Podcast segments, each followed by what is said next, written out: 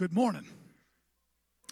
Glad to see you today. We are in week three of fault lines. Won't you say it with me? One, two, three. Fault lines. And, uh, you know, we, we started the first Sunday with the idea that, that um, if we're not careful in the world we live in, which many times seems like a culture of lies, we'll, we'll build on a foundation that's not truth. And how many know that truth is important? That you don't want to continue your life believing something that's untrue because that's deceptive. And then last Sunday, uh, we talked a little bit about uh, the the the pressure of trying to have the perfect marriage, perfect family, and we just said this that that all families, say with me, all families are flawed families. Because because we're real people, and real people are flawed. And you know, I, I say sometimes in fact, we did a series years ago and had T-shirts just to match it. Uh, elevation: No perfect people are allowed, right? Because when that perfect person comes, well, they're tough to deal with. If you're perfect, you wouldn't be here. I'm just going to let you know that you'd be. You, you just need to go ahead and, and go be with Jesus, because um, because the rest of us are still working on it, right? Little kids used to sing a song, God's still working on me to make me what I ought to be. He's still working on me. How about you? Right. So this morning I want to want to tackle this this issue. We're going to be in the book of Ruth. If you want to turn with me, the title is "The Stage Stressor." Anybody ever been in a a play? Maybe as a kid, or maybe as an adult or teenager. I probably I don't know. I've, I didn't calculate them, but I know I've been in six or seven, maybe eight or nine. Mainly Christmas plays. That was that was my niche, the Christmas play. I played every character just about. I didn't play Mary. We didn't have those Christmas plays then. I I played a rock one time. I don't know. They had me in a big bundle of stuff sitting over on the side. I, my lines were easy, but I played. I, I played Joseph. I played just every wise men and shepherds and all of. And you know, the lines always trouble me because you had to memorize them, and then you feel like you had them, you could do it, but then when you got up in front of everybody, and and I'd get a little nervous feel a little intimidated and concerned that when I got up there, I'd say the wrong thing, that I'd forget it and I wouldn't get it because I was on stage in front of everybody. And maybe it's not a play for you. Maybe it's been some other role that you've been in where you had to be up in front and say something or do something. And, and, and the concern about will you get it right became very consuming. And you know, when you're when you're the innkeeper, I mean, memorizing that whole thing. There's no room in the end. It's hard to blow it, but if you don't get no in there, it's, it's a whole nother story. You know what I mean? And I think so many times in life, we are on a stage. A stage in, in front of the people that we love the most. There's a role that you play. Maybe it's a spouse, maybe it's a son or daughter, maybe, maybe it's a parent, maybe it's a, in a friend relationship that you have, or another relationship that you've got going on in life that you play a role, and there's a stage in front of the people that you care most about, and the stressor is, I want to get this right. Anybody know what I'm talking about? I know most of you haven't ever made a wrong decision but when you make a wrong decision, there's consequences. How many know what I'm talking about? I've prayed for people before that's made wrong decisions. They're like, pray that, you know, I won't have. But then sometimes there's just consequences God lets us walk through. I mean, I've had the Lord remove the consequence, and that's a beautiful thing. I mean, what I'm talking about. But then sometimes to really understand that we shouldn't make that decision again, there's a sting to it attached to it. And here in Ruth, well, there's a there's a beautiful example in Ruth chapter 1. We'll read a few verses. And about the idea of this being on a stage in front of the people that love you and getting that role right. First chapter, first verse, the book of Ruth. And by the way, if you haven't read it, it's four chapters. I encourage you to read it this week. Only take you a few moments to read it. it said, Now it came to pass in the days when the judges ruled that there was a famine in the land. And a certain man of Bethlehem, Judah, went to dwell in the country of Moab, he and his wife and his two sons. Verse 2 Then the name or the name of the man was Elimelech. The name of his wife was Naomi, and the names of his two sons were Mahlon and Chilion, Ephrathites of Bethlehem, Judah, and they went to the country of Moab and remained there. In other words, they didn't go to visit, they stayed. Verse 3 Then Elimelech, Naomi's husband, died, and she was left with her two sons. Now they took wives of the women of Moab. The name of the one was Orpah, the name of the other Ruth, and they dwelt there about 10 years. Then both Mahlon and Chilion also died. So the woman survived her two sons and her husband. It's a little bit of, in these five verses, a little bit of a depressing story at the outset. You got a family living in a place, and then famine comes. Let me, let me just spend a minute here. The famine. The famine kind of messes things up. Now, what we know about famine in the Old Testament, we see this over and over again, that this is many times a judgment from God to get people back to Him. In fact, Ruth, um, most scholars believe that, that Samuel wrote Ruth and that it says it opens up with in the, in the day when judges ruled in this time period. So it's a, a little bit of an extension of the book of Judges. It fits right in there because it's during that time. And certainly the cycle in Judges is that that they're following God, they backslide, and then God sends um, a, a, a uh, sometimes a chastisement or something like this to get them back to him and they cry out and then he sends a deliverer to, to help them and and here it is we see this motif here in the book of ruth where where there's a famine and uh, it's contradictory it's very contradictory to the name of the place where they're at because they're in Bethlehem. Bethlehem is the house of bread. How many know house of bread sounds pretty good? Somebody shout, house of bread. Now, it's contradictory because if you're living in the house of bread, well, there ought to be bread. You know, this morning, if you showed up at Long's at 5:30, that's when they open. You know when you're talking to a sugar addict when they know when Long's opens, but you walk through the door at 5:30, you got cash in hand, you know what a dozen cost. And you go and say, I like to have a dozen of those jelly filled. Because if you're going to get a donut, you want to get the good one. Give me one of those, give me some of those jelly filled. Mix it up and put a chocolate one in there. One of those blueberry. I don't like cake donuts except the, the blueberry cake donut. Put one of those in there. You know what I'm talking about. And then some of those satanic glazed donuts. Put a few of those in there and you got the cash in hand and you've already told them what you want. Here's my order. It's a bakery. They have donuts. They're known for donuts. And they look at you and say, We don't have any donuts. You're like, Well, give me a bear claw. Give me a whatever. Just give me some of that stuff with sugar and dough. And they say, We don't have anything. That's a depressing day. In fact, you're going to walk out of there, you're not going to feel very happy. Maybe the Lord's rescued you. I don't know, but you're going to walk out of there. You're going to walk out of there.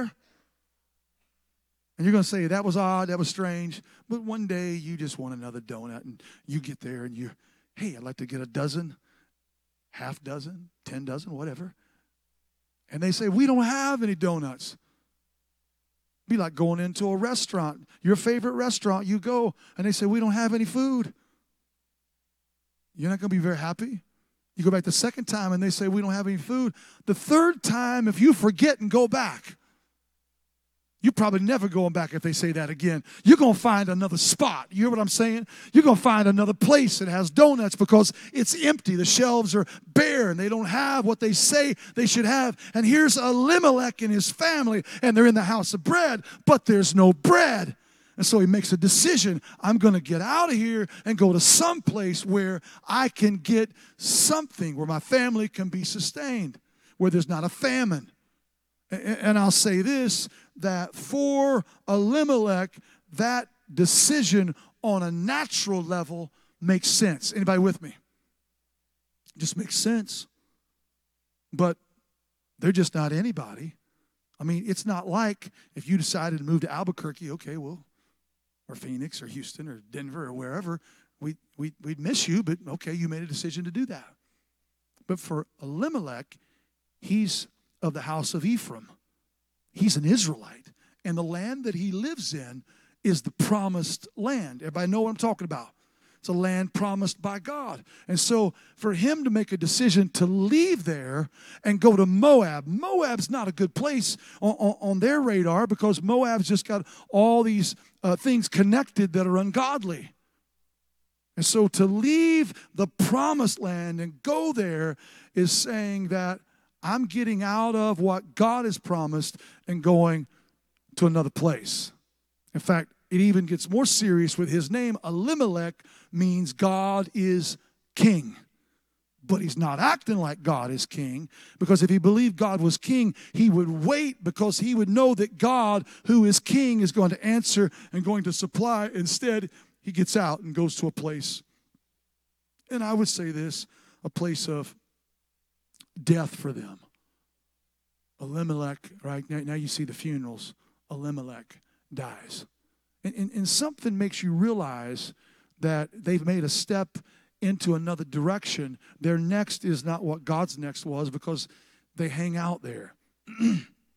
they don't say, Dad's died, let's go back home. They don't say, okay, there was a decision made and now we've lost our father. Let's go back to our people. Let's go back to the place that we know, the place that God. No, they hang out. Looks like 10 years. I, I think maybe another 10 years could have been 10 years total and they and they marry wives and and they they hang out there and it seems like they're inclined to the way of the Mo, uh, of Moab more than they are the way that God had led them and where God um, had promised land for them where they had been the promised land now they are in a land of compromise. And, and you need to understand that, that compromise has the word promise in it. it it's a prefix, com, with promise. Compromise is, is it means this together with agreement. Promise, a promise is an agreement. How many know, how many know that? Most of the time, a promise is somebody promises you. So God promised land. It wasn't because they'd done a bunch of things right. It's because God chose them and He promised the land for them. God makes us a myriad of promises in here that for, are yours that, that you didn't do anything to get. God promises. Isn't that amazing? I mean, it's beautiful. Don't live beneath the promise. Enjoy the promises of God right? But but here's the promise of God, and instead of that, they're choosing compromise. Instead of agreeing with what God has done for them, they're agreeing with the land of, of Moab with another agreement, together agreeing with something altogether different. And they hang out there until both sons die. And what a sad place that Naomi must be in. It doesn't matter if you see death coming, doesn't matter if it's unexpected. There's differences, but I'm just going to say this death is always a sting. How many know what I'm talking about? I stood in front of people to try to bring comfort and, and, and, and somehow celebrate life, but it's always hard. Doesn't matter if it's an aged person, it's different for younger people. I get that, but I'm just saying this that it's always difficult. And here's Naomi. She's lost the husband that she's been faithful to, that she made vows to, and said, We're going to live life together till death do us part. And now he's gone. And now her two sons are gone. And she's left with two daughter in laws, Ruth and Orpah. And Naomi makes the decision. She's had enough. Enough is enough. I'm not going to stay here a day longer. I'm going back. I've heard, here's Naomi, I've heard that God is giving bread back in Bethel. In the house of bread, there's now bread. Famine's ended. God's blessing, and I'm going to go back. And so she makes this speech, this farewell, right? Here's the farewells now to, to, to Ruth and to Orpah, her daughter in laws, and, and they're like, We're going to go with you. And then Naomi, and we're going to look at it a little deeper here for a few moments, but she's kind of got a negative attitude. And you see it conveyed when she's talking to them. Again, I would encourage you to read these four chapters this week. She, she's like, You know, you guys can't go with me. It's my paraphrasal. You'd be crazy. You'd be insane to follow me there. Do you think somehow I'm going to get a husband and I'm going to have another uh, son or two and then they're going to marry you and you're going to wait all that time for that to happen? You're crazy if you think that. You need to go back where you're from. And Orpah's like, Yeah, that sounds crazy. Because you know if you listen to the if you listen to a voice of negativity long enough, they'll talk you into going in a direction that, that wasn't the right direction. Oh, what would have happened to Orpah if she had followed Naomi to Bethlehem? Are you with me? We'll never know that because she's talked out of the blessing that was coming. But Ruth, Ruth's a different story. Ruth is like, listen, I'm not going to leave you, but I'm going to go with you all the way. I'm gonna, I, your people's going to be my people. Your God's going to be my God. Wherever you stay, I'm going to stay. Wherever you live, I'm going to live. When you when you're dying buried, I'm going to be buried there too. I'm with you to the bitter end. I don't care how negative you make it, Naomi. I'm going with you. What, what a powerful picture of family and marital commitment. That when you say to your spouse, it may get hard, it may get harder, it may be bad, and it may get worser. You know, you had worse, but there's worser. You know what I'm talking about? I know it's not grammatically correct, but we've been there where it's worser. And, and, and here's the deal here's the deal it's saying that no matter what happens, I'm with you. I'm not going to leave you. I'm not going to forsake you. We're going to go through this together. And Ruth is saying that. And so in Ruth chapter 1, verse 18, say when Naomi saw that she was determined to go with her, she stopped speaking to her. Naomi just shut it down. And now the two of them went until they came to Bethlehem. And it happened when they had come to Bethlehem that all the city, I love this part, all the city, I can hear music playing almost. It's like a soundtrack to this. All the city was excited because of them. And the women said, Is this Naomi? She's been gone a while. Now, she, family and friends, they're just so excited she's back. I mean, we like it when we're welcomed. We like it, don't she's a, They're just doing all this stuff. And then Naomi, here she is. She said to them, Do not call me Naomi, call me Mara, for the Almighty has dealt very bitterly with me.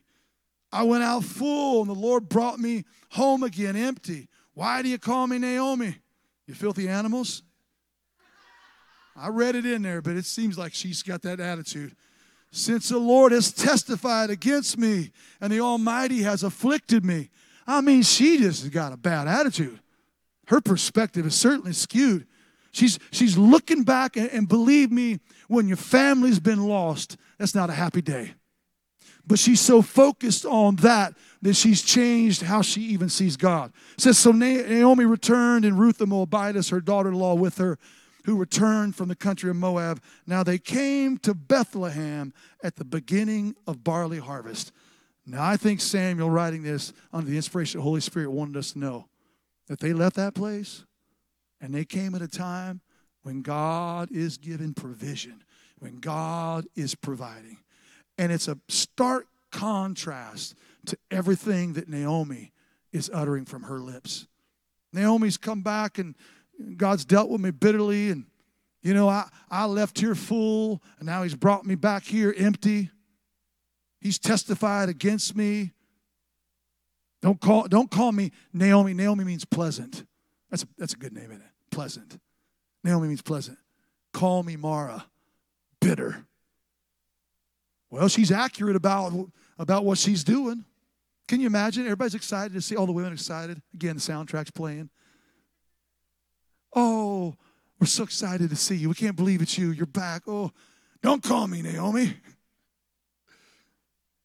Like, chill out, Naomi. Have a moment. You can be negative later, but right now everybody's celebrating you. Listen, don't kill the celebration when people are celebrating you. There's some people just want to tolerate you, but there's others that will celebrate you. Allow them to do that. They want to do it. They love you. They care about you. And she just got this attitude. And I think we can all drift into that place. Because every one of us has had some stuff happen in life. Anybody know what I'm talking about? I mean, I've been around this, I've been around church and doing this long enough that, that I've heard the stories people's like, you know, well, I, you know, I tried to do this, and then, you know, I'm just mad at God right now. Like I, am confused. Like why doesn't God do this for me? Because you know I've done all this and I've tried to do this right, and and, and get a very skewed picture of who God is. Right, the position that they have with Him is so uh, out of alignment. And, and that's my. I'm gonna give you three questions. My first question this morning is, what is your position? And I'm talking about this in a in theological terms. The- theology is the study of God. And I would say this, I'm going to make it a little more personal this morning. Your view of who God is. Because I'll be, I'll be just as, as blunt as I can that if your view of God doesn't match this, it's just simply idolatry. If you've created an image of God that isn't what God says about who He is, you've just made an idol. If you make God some God that takes and he, and he despises you and wants to afflict you and deal bitterly with you, you made God something that he's not, and you created an idol that you're worshiping that is not who he is. Proverbs 9 and 10 says this the fear of the Lord is the beginning of wisdom, and the knowledge of the Holy One is understanding. It's understanding that God's higher than me. His ways are higher than my ways. His thoughts are beyond me. That God is a God who, who is, who's at a level that I'm not. I am not God. I'm not on his level. I don't understand everything that he does. I can't explain everything he does because I'm not God. By the way, you aren't either. And so, so there should be this reverent awe and understanding and fear of who he is. And I love what Oswald Chambers says. He said, The remarkable thing about fearing God is that when you fear God, you fear, fear nothing else. Whereas if you do not fear God, you fear everything else. Let, let, me read that one more time. The remarkable thing about fearing God is that when you fear God, you fear nothing else. Whereas if you do not fear God, you fear everything else. It's understanding who He is. You'll fear a famine if you don't have fear of the Lord. You'll fear the funeral if you don't have fear of the Lord. But when you have a reverent fear of who He is, that He sits high and lifted up, that His train fills the temple, that He calls the shots, that He's sovereign of the universe, and that He desires to have a relationship with you, that's powerful. Right? When you understand, like Philippians 4 says, that, that He will supply all of my needs according to His riches and glory by Jesus Christ. When you understand that He's got it, right? That His, that, that his mercies, they endure forever isn't that powerful? Like our, our mercy runs out. Anybody know what I'm talking about? Like, like somebody does something, they do something again, they do it the third, they do it the 19th time, and you're like, well, I don't know. Anybody know, know what I'm saying? Right. You want to have mercy, but then the humanity of you is like playing a role in that. I love what Lament, I'd read the whole book of Lamentations, but we don't have time. Lamentations chapter 3, verse 22 says, It is the Lord's mercies that we are not consumed because his compassions fail not. Let me read that again. It is of the Lord's mercies that we are not consumed because his compassions fail not. They are new every morning. I said they are new every morning. Great is thy faithfulness. Somebody shout, Great is thy faithfulness. The Lord is my portion, says my soul. Therefore will I hope in him. The Lord is good unto them that wait for him, to the soul that seeks him. It is good that a man should both hope and quietly wait for the salvation of the Lord. That's who God is. Right? God is the God of James 1:17. Every good and every perfect gift is from above and comes down from the Father of lights, with whom there is no variation or shadow of turning. Matthew 7, Jesus presenting who God is. He said, Everyone who receives, who asks, receives, and he who seeks finds, and to him who knocks, the door is open. And then he says, What man is there among you, if his son asks for bread, will give him a stone? Or if he asked for a fish, we'll give him a, a serpent or a snake. If you then, being evil, know how to give good gifts to your children, how much more will your Father who is in heaven give good things, give the Holy Spirit to those who ask him? Right? What's your position? How do you view God in your life?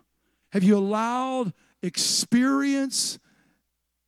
Have you allowed hurt and woundedness to give you a a, a foggy, unclear picture of who He is, I'm going to tell you this visit and revisit His Word and let Him speak to you about who He is. who he is. Second thing I see about Naomi, I think she had a wrong picture of who God was, right? Her, her picture of God seems more like the devil, right? Doing all this ugly stuff to her. Her perspective. And this question is what is your perspective? When it comes to family, your perspective, the stage that you're on, the role you, you have in front in your marriage and your family and relationships, what's your perspective? And, and by that, I, I mean, what's your attitude? What, what's, your, what's your orientation? What's your frame of mind? How do you see things? What's your vantage point? What's your way of thinking when it comes, the mindset that you have?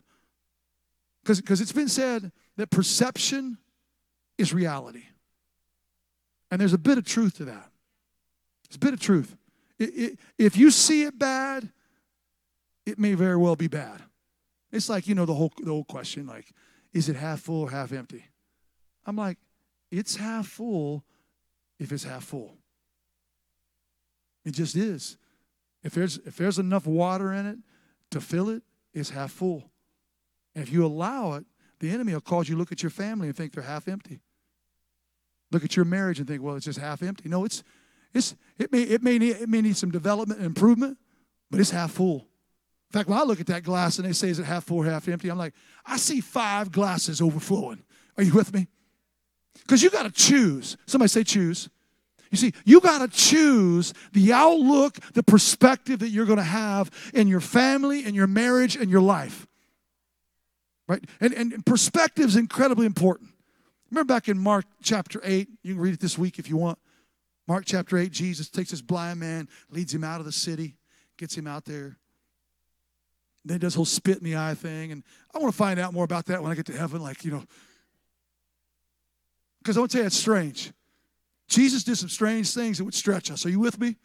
Everybody's like, you know, Jesus, I'm comfortable with him, but the Holy Spirit, I'm like, that kind of weirds me out. I'm like, well, Jesus was here, he would he would weird you out a little bit too, because he did some things that would cause us like, whoa, I want to spit in your eyes. And you're like, it's Jesus. I'm like, but it's spit. And he spits in his eyes, um, you know how he does it and all that. And then he then, then the man, what does he see? Well, I, I see I see men walking as trees. And what he's saying is, it looks like I see trees walking around. Not people, looks like trees. In other words, he's not seeing clearly. His perspective, the way he sees it, isn't right. And Jesus could say, Oh, wow, he was blind and now he can see. No, because Jesus is pretty intent on seeing with clarity having the right perspective. And he lays his hands again on his eyes. And when he does, now the man sees clearly. Jesus is just concerned, as concerned about your perspective and the way that you see others and the way you see your family and the things that you see about your spouse as he was for that man. Right? And it's, it's making the choice to choose. I love what uh, Charles Swindoll, Chuck Swindoll wrote the, uh, the, uh, the, uh, uh, article about attitude, and I just want to I want to read it to you because I think I, it's I love it. Maybe you know it. Anybody know it? Okay, good. If you're too timid, you have to hear it again. The longer I live, the more I realize the impact of attitude on life. Attitude to me is more important than facts. It is more important than the past, than education, than money, than circumstances, than failures, than successes, than what other people think, say, or do. It is more important than appearance, giftedness, or skill. It will make or break a company, a church, a home. The remarkable thing is, we have a choice every day regarding the attitude we embrace for that day. We cannot change our past. We cannot change the fact that people will act in a certain way.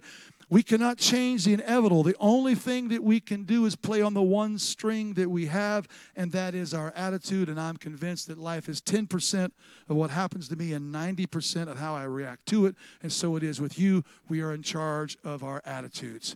You got to make the choice every morning. You can make a choice to get up and be grumpy and hard to get along with and negative and pessimistic, or you can get up and say, Today is, the, is, is a new day the Lord has given me. I'm going to rejoice. I'm going to be glad in it. I'm going to start this day out with a right attitude. I'm going to smile at people, even if they don't smile back. I'm going to say thank you and please, even if people are rude. I've made my mind up today. I'm going to have a good perspective. My attitude's going to be right. Anybody with me? I mean, I wish that Naomi would have had that little speech right there before she still opened her mouth in front of everybody and blew it. Right?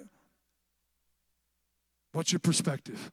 Now, the Bible tells us this. Here's what we need to do. Need to think on some things. Philippians 4 uh, 8, 8 says, For whatever, these are the things to think on, whatever things are true, noble, whatever things are just, whatever things are pure, whatever things are lovely, whatever things are of a good report if there be any virtue, if anything's praiseworthy, think on these things. Meditate. Spend time focusing on these things. And I'll, I'll be honest with you, if you're if you if you are a parent or a spouse or whatever relationship you are in, if you focus on everything but God all the time, if your focus is always on the negative, if you're consumed with what happened 10 years ago, if you're consumed about Aunt Myrtle did that thing like 20 years ago and it's just messed the whole family up, if that's all you're consumed with, you're going you're to get some negative stuff all the time. You got to get focused on the good things that God is doing. Proverbs 23 7 said, as we think in our heart, so are we. Right? As a man thinks in his heart, so is he. So I've got to allow my focus. I love what Henry Ford, I think it was Henry Ford, said whether you think you can or you think you can't, you're right. That'd help somebody right there. Right? I mean, the ant can move the rubber tree plant. Are you with me? I don't know if he can, but I'm just saying. Your attitude is important and you got to check your attitude. I just want to say to Naomi, attitude check, you know, attitude check. Sometimes I have to say it to myself wait a minute, what's my attitude? What's my attitude? Something happens. Because let me tell you something. In your family, something will happen sometime that could cause you to have a bad attitude. It just can. I mean, if you're human, it can happen in your marriage. We had a couple here. I did both their funerals. They were in their 90s when they died. Beautiful couple, married 70 years. 70 years plus.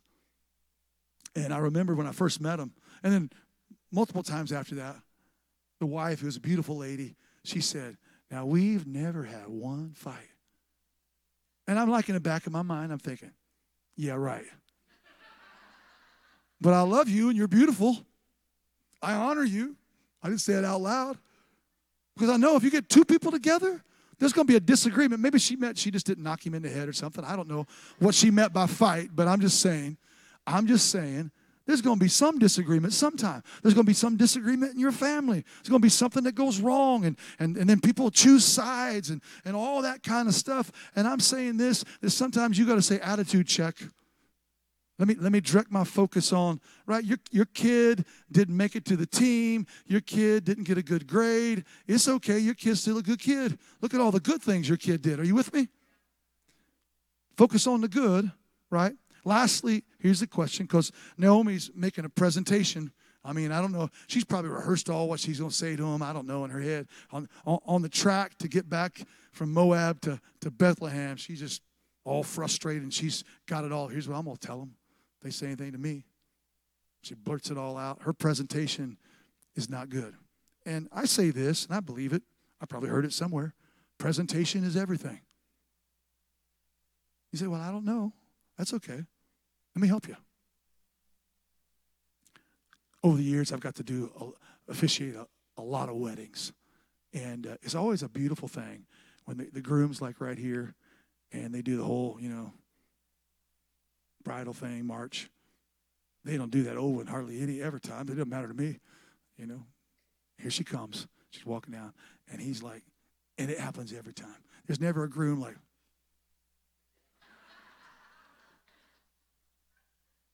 he's always looking out there. Smile. A couple guys, I've seen tears in their eyes. They're just all just overwhelmed with emotion. They don't, you know, and they're just watching, smiling. In fact, there's a time when they're supposed to go get her hand from the dad. And I'll tell you what, I don't know how many times I tell them, I like grab hold of their arms sometimes because they always want to just go out and get them. As soon as she gets up there, they're so excited she's there. She looks so beautiful because brides are beautiful. How many know that? But now, if she come down walking down the aisle and her dress is all ripped and got some patches on it, it's all stained up and her hair is sticking every which way and face is kind of dirty and her shoes, you know, she got a heel broke or something. I'm just telling you, the presentation is going to mess things up. And it's like if you, if you go to that, that, uh, that restaurant that you like that didn't have any food, I said earlier, you go there one time and the waiter comes to the table and you smell him before he gets there. Right? He looks like looks like it's been three days since he had a shower and he's got all the stubble growing his shirt's hanging out and he's got something here and all this stuff. The food doesn't sound as delightful when that presentation happens. The roach runs across the table. I can make it, I can, I can make it worse. I'm just saying presentation's everything. And the stage in which you were on before your family, before your spouse, and I'm talking to, to all of us, or the relationship that, that, that, that you have in your life, maybe it's a friend.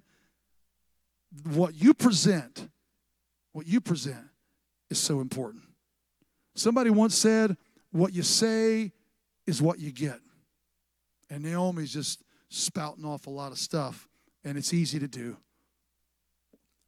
Getting words right takes a degree of discipline and thoughtfulness. Because we all say wrong words sometimes. And I'm not talking about cuss words, you shouldn't be saying those anyways, but I'm talking about I'm talking about we say things that we know isn't helpful. And, and what words can do is emotionally, they can lift people up they can build people. You know, somebody told you today, hey, your hair looks so good. I mean, I'd be like, thank you. I didn't spend as long styling it today, but thank you for that compliment. You look nice, a compliment. Compliment from a family member or spouse. Well, that just makes us feel good. We feel like we look better than we do when somebody get right? Because words can do that emotionally, they can make you feel better. They also, words can drain and depress us, they can emotionally devastate you. You know, you, you look at, at a, a, child, and uh, one of the things we should never say, but maybe people have said it before. And by the way, Jesus makes all things. We sung it earlier. Jesus changes everything, right? So, so we can have confidence. Don't, don't get all tripped up with guilt and shame. That's not what this is about. It's about conviction that we correct behaviors. But, you know, we could say to a child that continues to, to disrupt us, leave me alone. Well, that's not what they need to hear. Emotionally, you just made a statement for them. Or, or this, you did a great job on the, your test. Why can't you always do that? Well, they just they just gave everything they got to do good on that test. They put it all on the line, worked as hard as they've ever worked. And now what they've heard is that, okay, great, but you don't ever get it right. Why don't you get it right and do better? I'm not talking about correction for a child. I'm talking about statements that we can make that can emotionally mess with a kid. You make me so mad. There's probably a better way to say that, isn't there? because people can make you mad. A- anger is not a sin if you don't sin in your anger. Are you with me? Right? Be anger, be angry and sin not. It's what the word says. And so emotionally, we see what words can do. That's that's why you and I, presentation's everything. I mean, Naomi could have said it altogether different. We made a decision and we left here and we had a full family. And I'm returning now. My family's busted. But I have this daughter in law with me who won't leave me. Said she's going to come with me all the way. There's a bright side to it. I mean, let me see that. Yeah. Mentally, words, well, I believe this that words frame our future. Now, I don't mean that everything in our future is what we say, but there's words that we say that do bring about the future that we're going to experience, the next that we're going to have. Things that you say about yourself, things that you say about others you know, to your spouse. Here's something you should never say What's wrong with you? There's a better way to say that to your spouse. Presentation is ever doesn't mean something not wrong. It means how, how do we go about saying this? Right? Here's something you shouldn't say in front of your children. Doesn't mean it's not the truth. Right? I don't know how we're going to pay the bills this month. Well, they probably can't do anything about it. And you just put something on them that's framing their future. So, so now, now they're going, they're going to live with the mindset that, that we don't ever have enough, right? That Because you, you can speak a poverty mindset over your children by the things you say. And again, all of us have gotten that wrong, right? We, we can get consumed with the past so much that we only speak out of the past context.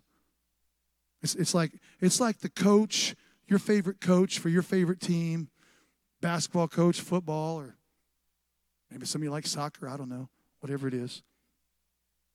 And they lost the championship game last year, last season. And if that coach in the first interview of the, of the year gets on there and says, you know, I'm really upset because we lost that game and the refs were horrible and players didn't live up to it, and you know, just it's real. And all he talks about is that loss. We don't want to hear that. You want the coach that says, you know what, it might have been tough last year, but we're going all the way this year. We lost that game, but we're going to win it this year. Anybody know what I'm saying? Right? Getting consumed with something that happened back there and continuing to speak out of that. And spiritually, right? Emotionally, words have an impact. But spiritually, they have an impact, right? Mentally, they have impact. Spiritually. Spiritually, words can open a door, extend an invitation to something that you don't need in your life. Now, I'm not the person that looks for some evil spirit behind every rock. That's just never been me. But I do know that my words, my words can bring about open doors in my life. It's, it's like somebody saying, I wish I was dead. I'd be careful saying that. Because just as much as we see a physical world right here, there's a spiritual world.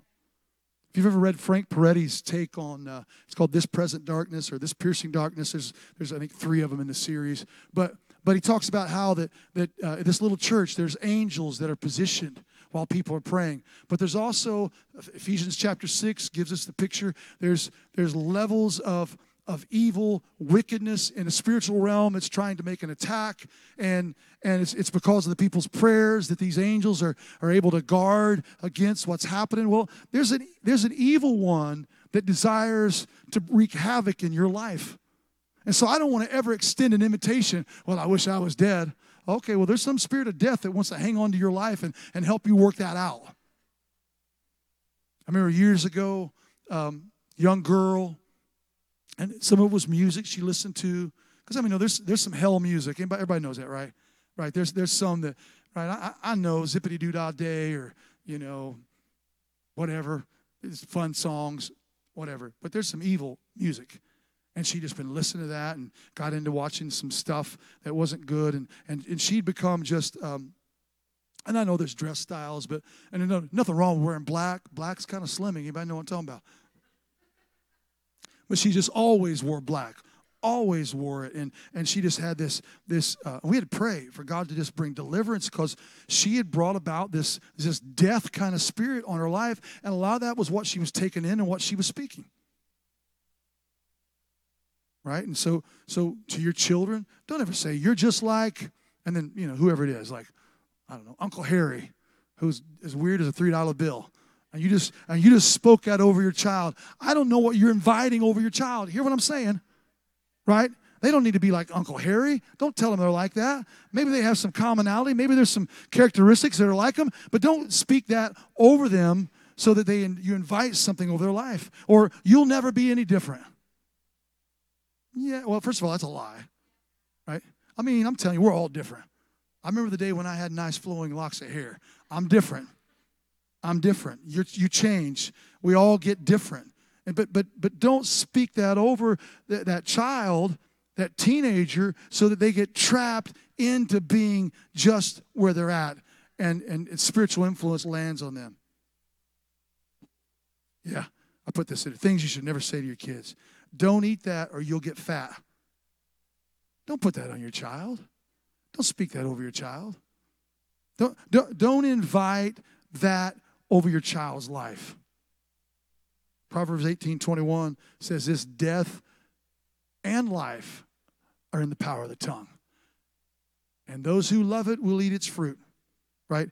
Getting what we say right is important. Now, you say, well, I want to. And then this week you slip up and say something, you know, that, oh, that wasn't good. Well, don't give up. I remember one young guy came, he came to me, he gave his life to Christ on a Sunday. That next week he said, Hey, man, I'm just, I'm blowing. I don't know if I really got saved. He said, I, I said these words at work. And, and so he was used to just using profanity and vulgarity and saying all kinds of stuff. I said, That's okay. You don't need to say that.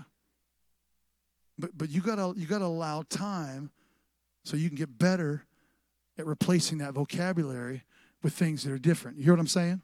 Right? So, so, so you blow it this week. Don't get all upset and like, well, you know, I, just, I can't do it. I can't. No, you just got to get better at it. You got to change your. It's like it's like learning a new language. You know, I mean, I, I can say hola amigo, uh, but I haven't I haven't worked at it long enough to get better. So you got to work at it, right? This is important for your life. Ruth four. I'm going to read this and then we're going to close. So Boaz took Ruth and she became his wife. So you got to read this to get all this, but God gives Ruth, Naomi's daughter in law, this husband, this kinsman redeemer. And when she went in, uh, and when he went into her, the Lord gave her conception and she bore a son. Verse 14. Then the women said to Naomi, Here they are again. Blessed be the Lord who has not left you this day without a close relative, and may his name be famous in Israel. That's a prophetic word right there. And may he be, it's a declaration, by the way, and may he be to you a restorer of life and a nourisher of your old age for your daughter in law who loves you, who is better to you than seven sons, has borne him. Then Naomi took the child and she laid him on her bosom and became a nurse to him. Also, the neighbor women gave him a name, saying, There is a son born to Naomi. And they called his name Obed. And then Samuel wanted us to get this. He is the father of Jesse, the father of David. Now, I'm going to tell you right now, it's amazing how God brought a turnaround for Naomi. She didn't get it right. She didn't have a right uh, position about who God was. She didn't have a right perspective. Her presentation was wrong, and yet God brought a turnaround. God gave her a son that, that could have came no other way, whose name would be famous. That when you say the name of David, David has, has this, this uh, fame around the world. I mean, I love watching NCAA tournament, and they'll say, this is a David and Goliath matchup. It's the fame of David. Right here. God gave Naomi a turnaround. And God will do it for you.